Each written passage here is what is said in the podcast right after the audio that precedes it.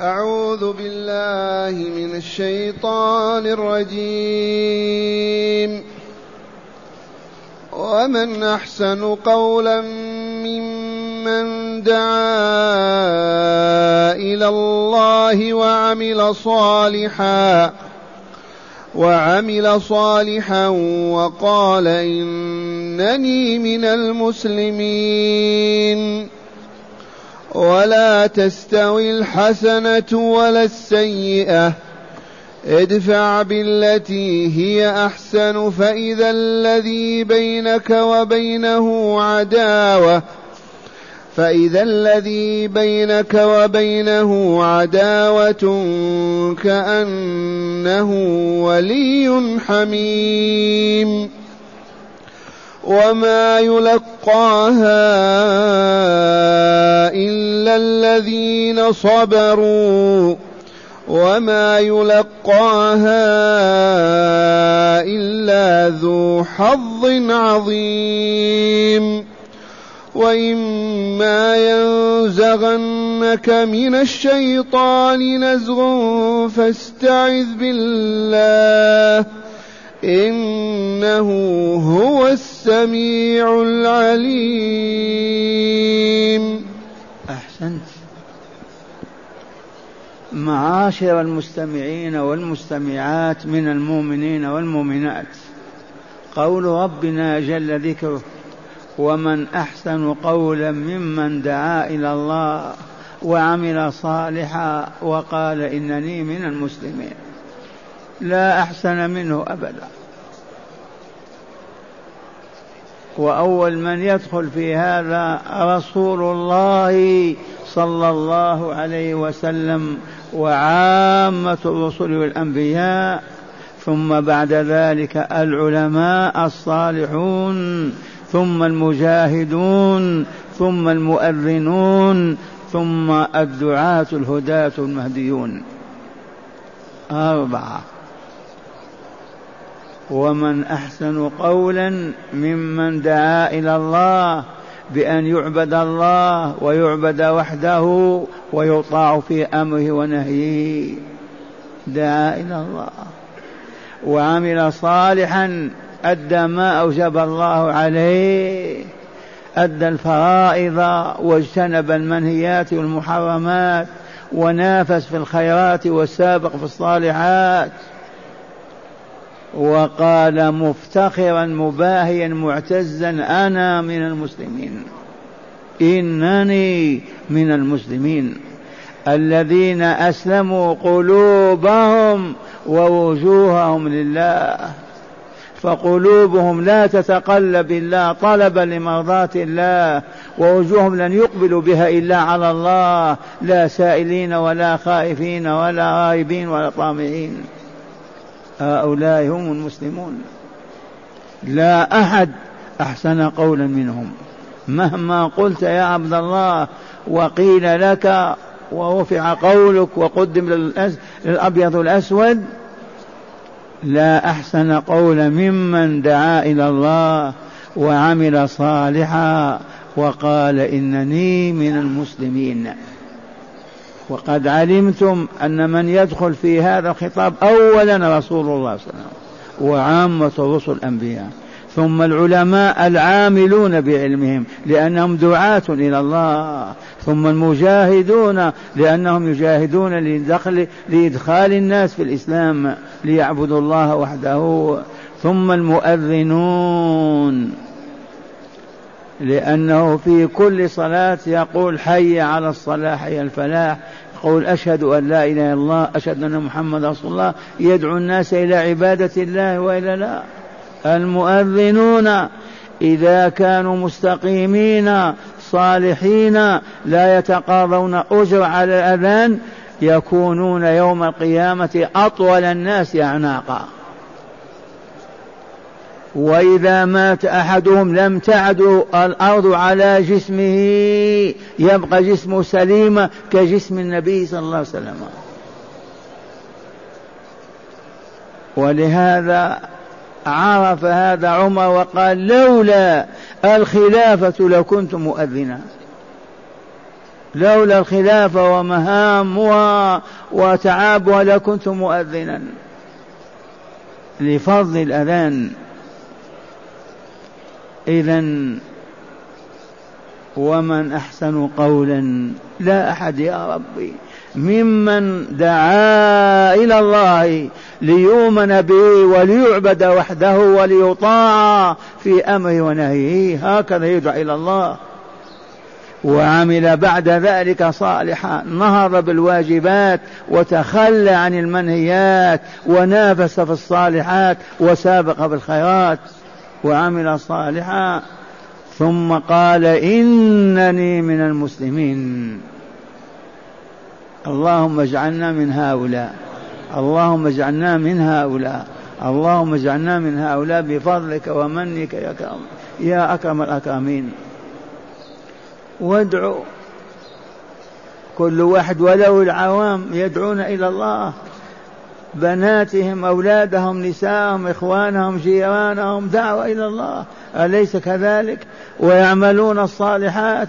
إذا ويعتزون بالإسلام. لو نعطى الدنيا بما فيه على أن نخرج من الإسلام ما نقبل. الإسلام إنني من المسلمين. والله أن المسلم الحق لو يعطى الدنيا بما فيها ما يرضى بأن يستبدل الإسلام. ويقول أنا يهودي أو نصراني. أو مشرك.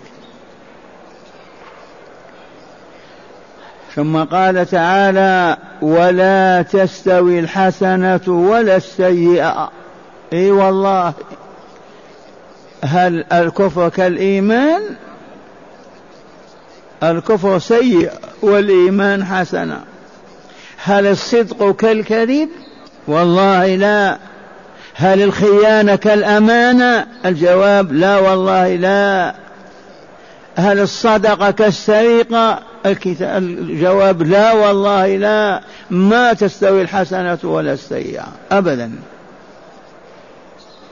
لأن أهل الحسنة في نعيم مقيم في دار السلام وأهل السيئة في الجحيم الدائم في دار العذاب والبوار. ما تستوي الحسنة ولا عرفتم أنها لا تستوي؟ إذا فالزموا الحسنات وابتعدوا عن السيئات. اتصفوا بالحسنات ولا تتصفوا بالسيئات فإنهما لا يستويان عند الله في قضاء وحكمه ولا في الجزاء والثواب على ذلك. ثم قال تعالى ادفع بالتي هي أحسن. هيا بسم الله. الخطاب موجه لرسول الله صلى الله عليه وسلم. ونحن أتباعه وإلا لا أمته وإلا لا. يتناولنا الخطاب أيضا. ادفع بالتي هي أحسن. سبك إبراهيم قل يغفر الله لي ولك. إن كنت كما قلت غفر الله لي وإن كنت كاذبا غفر الله لك. سبك شتمك قال فيك كذا قل له إن كنت صادقا اللهم اغفر لي وإن كنت كاذب اللهم اغفر له. ادفع بالتي هي أحسن. سبك شتمك آذاك اغتابك نممك ادفع هذه السيئة بحسنة مثلها. هذا الرسول الكريم بدأ الله به. ادفع بالتي هي أحسن السيئة. وأمته معه. لو أخذ المسلمون بهذا لما كانت فتنة ولما كانت حرب ولا عداء ولا بغضاء ولا كبر ولا ولا أبدا. وهذا هو الواجب والمطلوب. سرقك سامح في وجه الله. شتمك سبك قال في كذا قل عفى الله عنك وغفر لي ولك. ادفع بالتي هي أحسن السيئة أي بالخصلة التي أحسن وهي حسن الخلق والكمال الروحي والطهارة النفسية. تدفع بها الخبث ولا تبالي. ادفع بالتي هي أحسن السيئة. والسيئة ما يسوءك ويؤلمك ويضرك سواء كان غيبة أو سبا أو شتما أو ضربا أو أو ما إلى ذلك ادفع ذلك بالحسنة التي هي خير وأبقى. هذا المجتمع القرآني هذا المجتمع الإسلامي هذا شأنه. وقد رأيت فيما مضى بعض الإخوان في المسجد هنا إذا قال أحد كلمة يقول عفى الله عنك. غفر الله لك. يدفع تلك الكلمة السيئة بهذه الكلمة الحسنة. عفى الله عنك. غفر الله لك. ما يردون السيء بالسيء أبدا بل يدفعونها بالحسنة. عملا بهذا التوجيه الإلهي الرباني. ادفع يا رسولنا ادفع بالتي هي أحسن. فإذا الذي بينك وبينه عداوة يصبح كأنه صديقا قريبا من أقربائك لا إله إلا الله. فإذا الذي بينك وبينه عداوة يصبح كأنه ولي حميم. ولي من أوليائك قريب من أقربائك صديق محب لك. سبحان الله. هذا خبر خبر الله ولا هل يشك فيه؟ يكفر من يشك فيه. والله لا شك فيه. إذا كنت تدفع بالتي هي أحسن يصبح ذلك الذي سبك أو شتمك أو ذاك من أقرب الناس إليك وأحبهم إليك. واسمع ما يقول تعالى فإذا الذي بينك وبينه عداوة كأنه ولي حميم. ولي من أوليائك وحميم قريب من أقربائك وصديق من أصدقائك. وجرب وانظر كيف يكون هذا.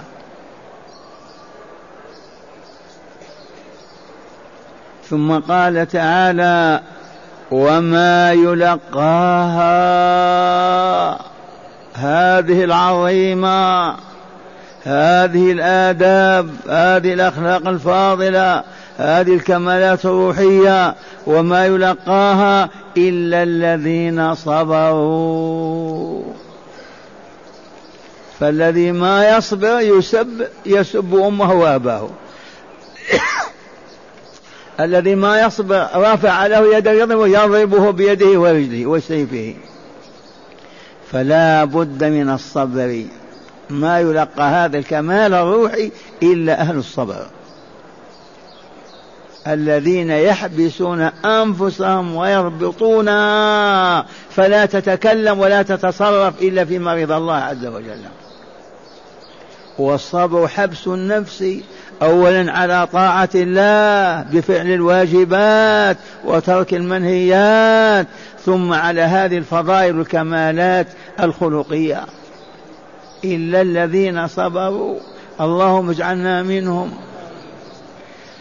وما يلقاها إلا ذو حظ عظيم عند الله. الذي يتصف بهذه الصفات التي سمعتم إنه لذو حظ عظيم عند الله. درجة عالية مقام سامي الجنة دار النعيم والدرجات العالية فيها. هذا إخبار الله وإلا لا؟ وما يلقاها إلا الذين صبروا. هيا نصبر؟ حتى نتلقى ذلك الكمال ونصبح دائما لا ندفع السيئة إلا بالحسن التي أحسن. وما يلقى هذا ويتلقاه ويأخذه إلا ذو حظ عظيم صاحب حظ عظيم. أين هذا الحظ العظيم؟ في الجنة دار النايم الجنة دار النايم هي الحظ المقيم العظيم. إلا ذو حظ عظيم. وما يلقاها إلا الذين صبروا. وما يلقى هذه الصبر إلا ذو حظ عظيم. ثم قال تعالى وإما ينزغنك من الشيطان نزغ الخطاب لرسول الله صلى الله عليه وسلم ونحن أتباعه نحن أولى بهذا منه. وإن كان صلى الله عليه وسلم يقول إنه لا يغان على قلبي وإني لأستغفر الله في اليوم مئة مرة. وإنه لا يغان يغان على قلبي وإني لأستغفر الله في اليوم مئة مرة. هذا عطاء الله أيها المستمعون والمستمعات. ولا يسلم منا أحد أبدا من نزغ الشيطان. إذا كان رسول الله يناله فكيف بنا نحن؟ فلنفزع إلى الله عز وجل بكلمة أعوذ بالله من الشيطان الرجيم. التجئ إلى الله هو الذي يحفظني. وهكذا كل ما يخطر ببالك سوء ينفذه الشيطان في نفسك. قل أعوذ بالله من الشيطان الرجيم. والله لا يهربن ويسعدن ولا يبقى معك. وإما ينزغنك الأصل وإن ينزغنك وإما ينزغنك يا عبد الله يا أمة الله من الشيطان نزغ فاستعذ بالله إنه هو السميع العليم السميع لقولك أعوذ بالله العليم بحالك وما في قلبك وما أراد الشيطان أن يبتليك به. هذه الآية والله خير من مليار دولار. والله لا خير من الدنيا وما فيها. معشر الأبناء ما يمكنك أن تزني إلا بعد أن يزين لك. لا يمكنك أن تكذب إلا بعد أن يزينك لا يمكنك أن تشرب حرام تأكل حرام إلا بعد أن يزينك ومن هنا لا معصية إلا بالتزيين. فكيف نفزع إلى الله بهذه الكلمة الطيبة المباركة التي علمناها؟ أعوذ بالله من الشيطان الرجيم وتنتفض كالأسد ما تقع على معصية أبدا. لا بالقول ولا بالفعل ولا بالاعتقاد. خاطر سيء تطرد الشيطان فيطرد من قلبك. وإذا كان رسول الله قد يقع هذا في قلبه فكيف بنا نحن لا بد هذا وإلا لا. ماذا نصنع بهذه الهداية الربانية؟ وإما ينزغنك من الشيطان نزغ فاستعذ أي التجئ إلى الله بكلمة أعوذ بالله من الشيطان الرجيم. يزول الغضب يزول السخط يزول العدو تتخلى عن الجريمة التي سولها الشيطان لك بترك واجب أو فعل حرام. وإما ينزغنك من الشيطان نزغ فاستعذ بالله. أي التجئ إلى الله قل أعوذ بالله من الشيطان الرجيم فإنه يفارقك ويتركك. وجربوا والله إن لا نعمل بهذا. كل ما يخطب البال سيء أعوذ بالله من الشيطان الرجيم. إلا إذا كنا في المرحاض. هكذا يقول تعالى وإما ينزغنك من الشيطان نزغ والنزغ معروف وإلا لا؟ مفسر نزغ هكذا.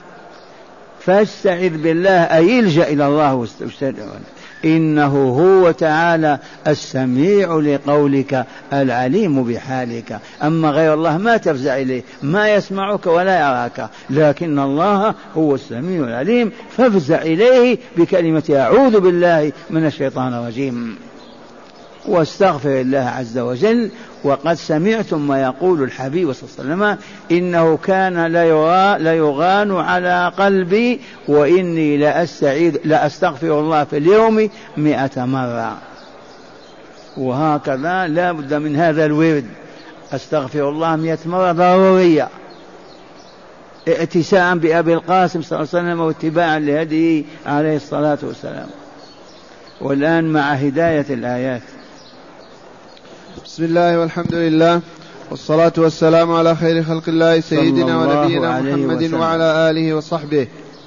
من هداية هذه الآيات أولا بيان فضل الدعوة إلى الله تعالى وشرف الدعاة العاملين. بيان فضل الدعوة إلى الله وبيان شرف الداعين العاملين. اللهم اجعلنا منهم. اللهم اجعلنا منهم وكونوا دعاة عباد الله في بيوتكم مع جيرانكم في طرقكم تدخلون في هذا الكمال الإلهي. نعم.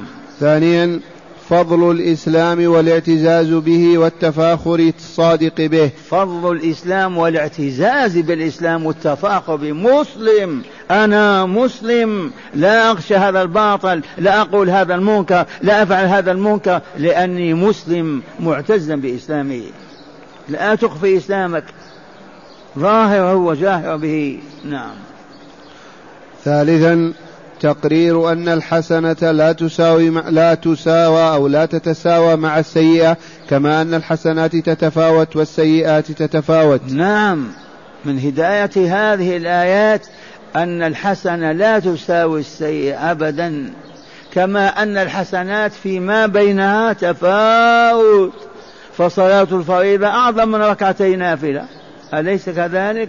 والسيئة تتفاوت فسبك للمؤمن أو شتمك ليس كضربه وقتله نعم. رابعا وجوب دفع السيئة من الأخ المسلم بالحسنة من القول والفعل. هكذا. يجب دفع السيئة من المسلم بالتي هي أحسن بالكلمة الطيبة لا بالسب والشتم. نعم.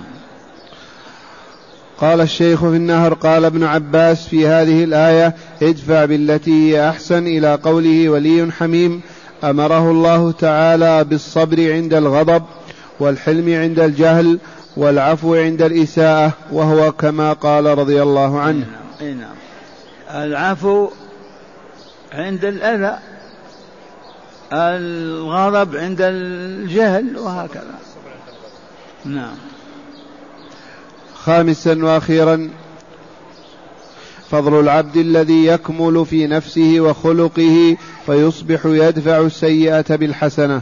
اللهم اجعلنا منهم. اللهم اجعلنا منهم يا رب العالمين. هيا نعزم من الليلة إن شاء الله أن نحقق هذه المبادئ. وهي سهلة مبسطة. قولوا الحمد لله.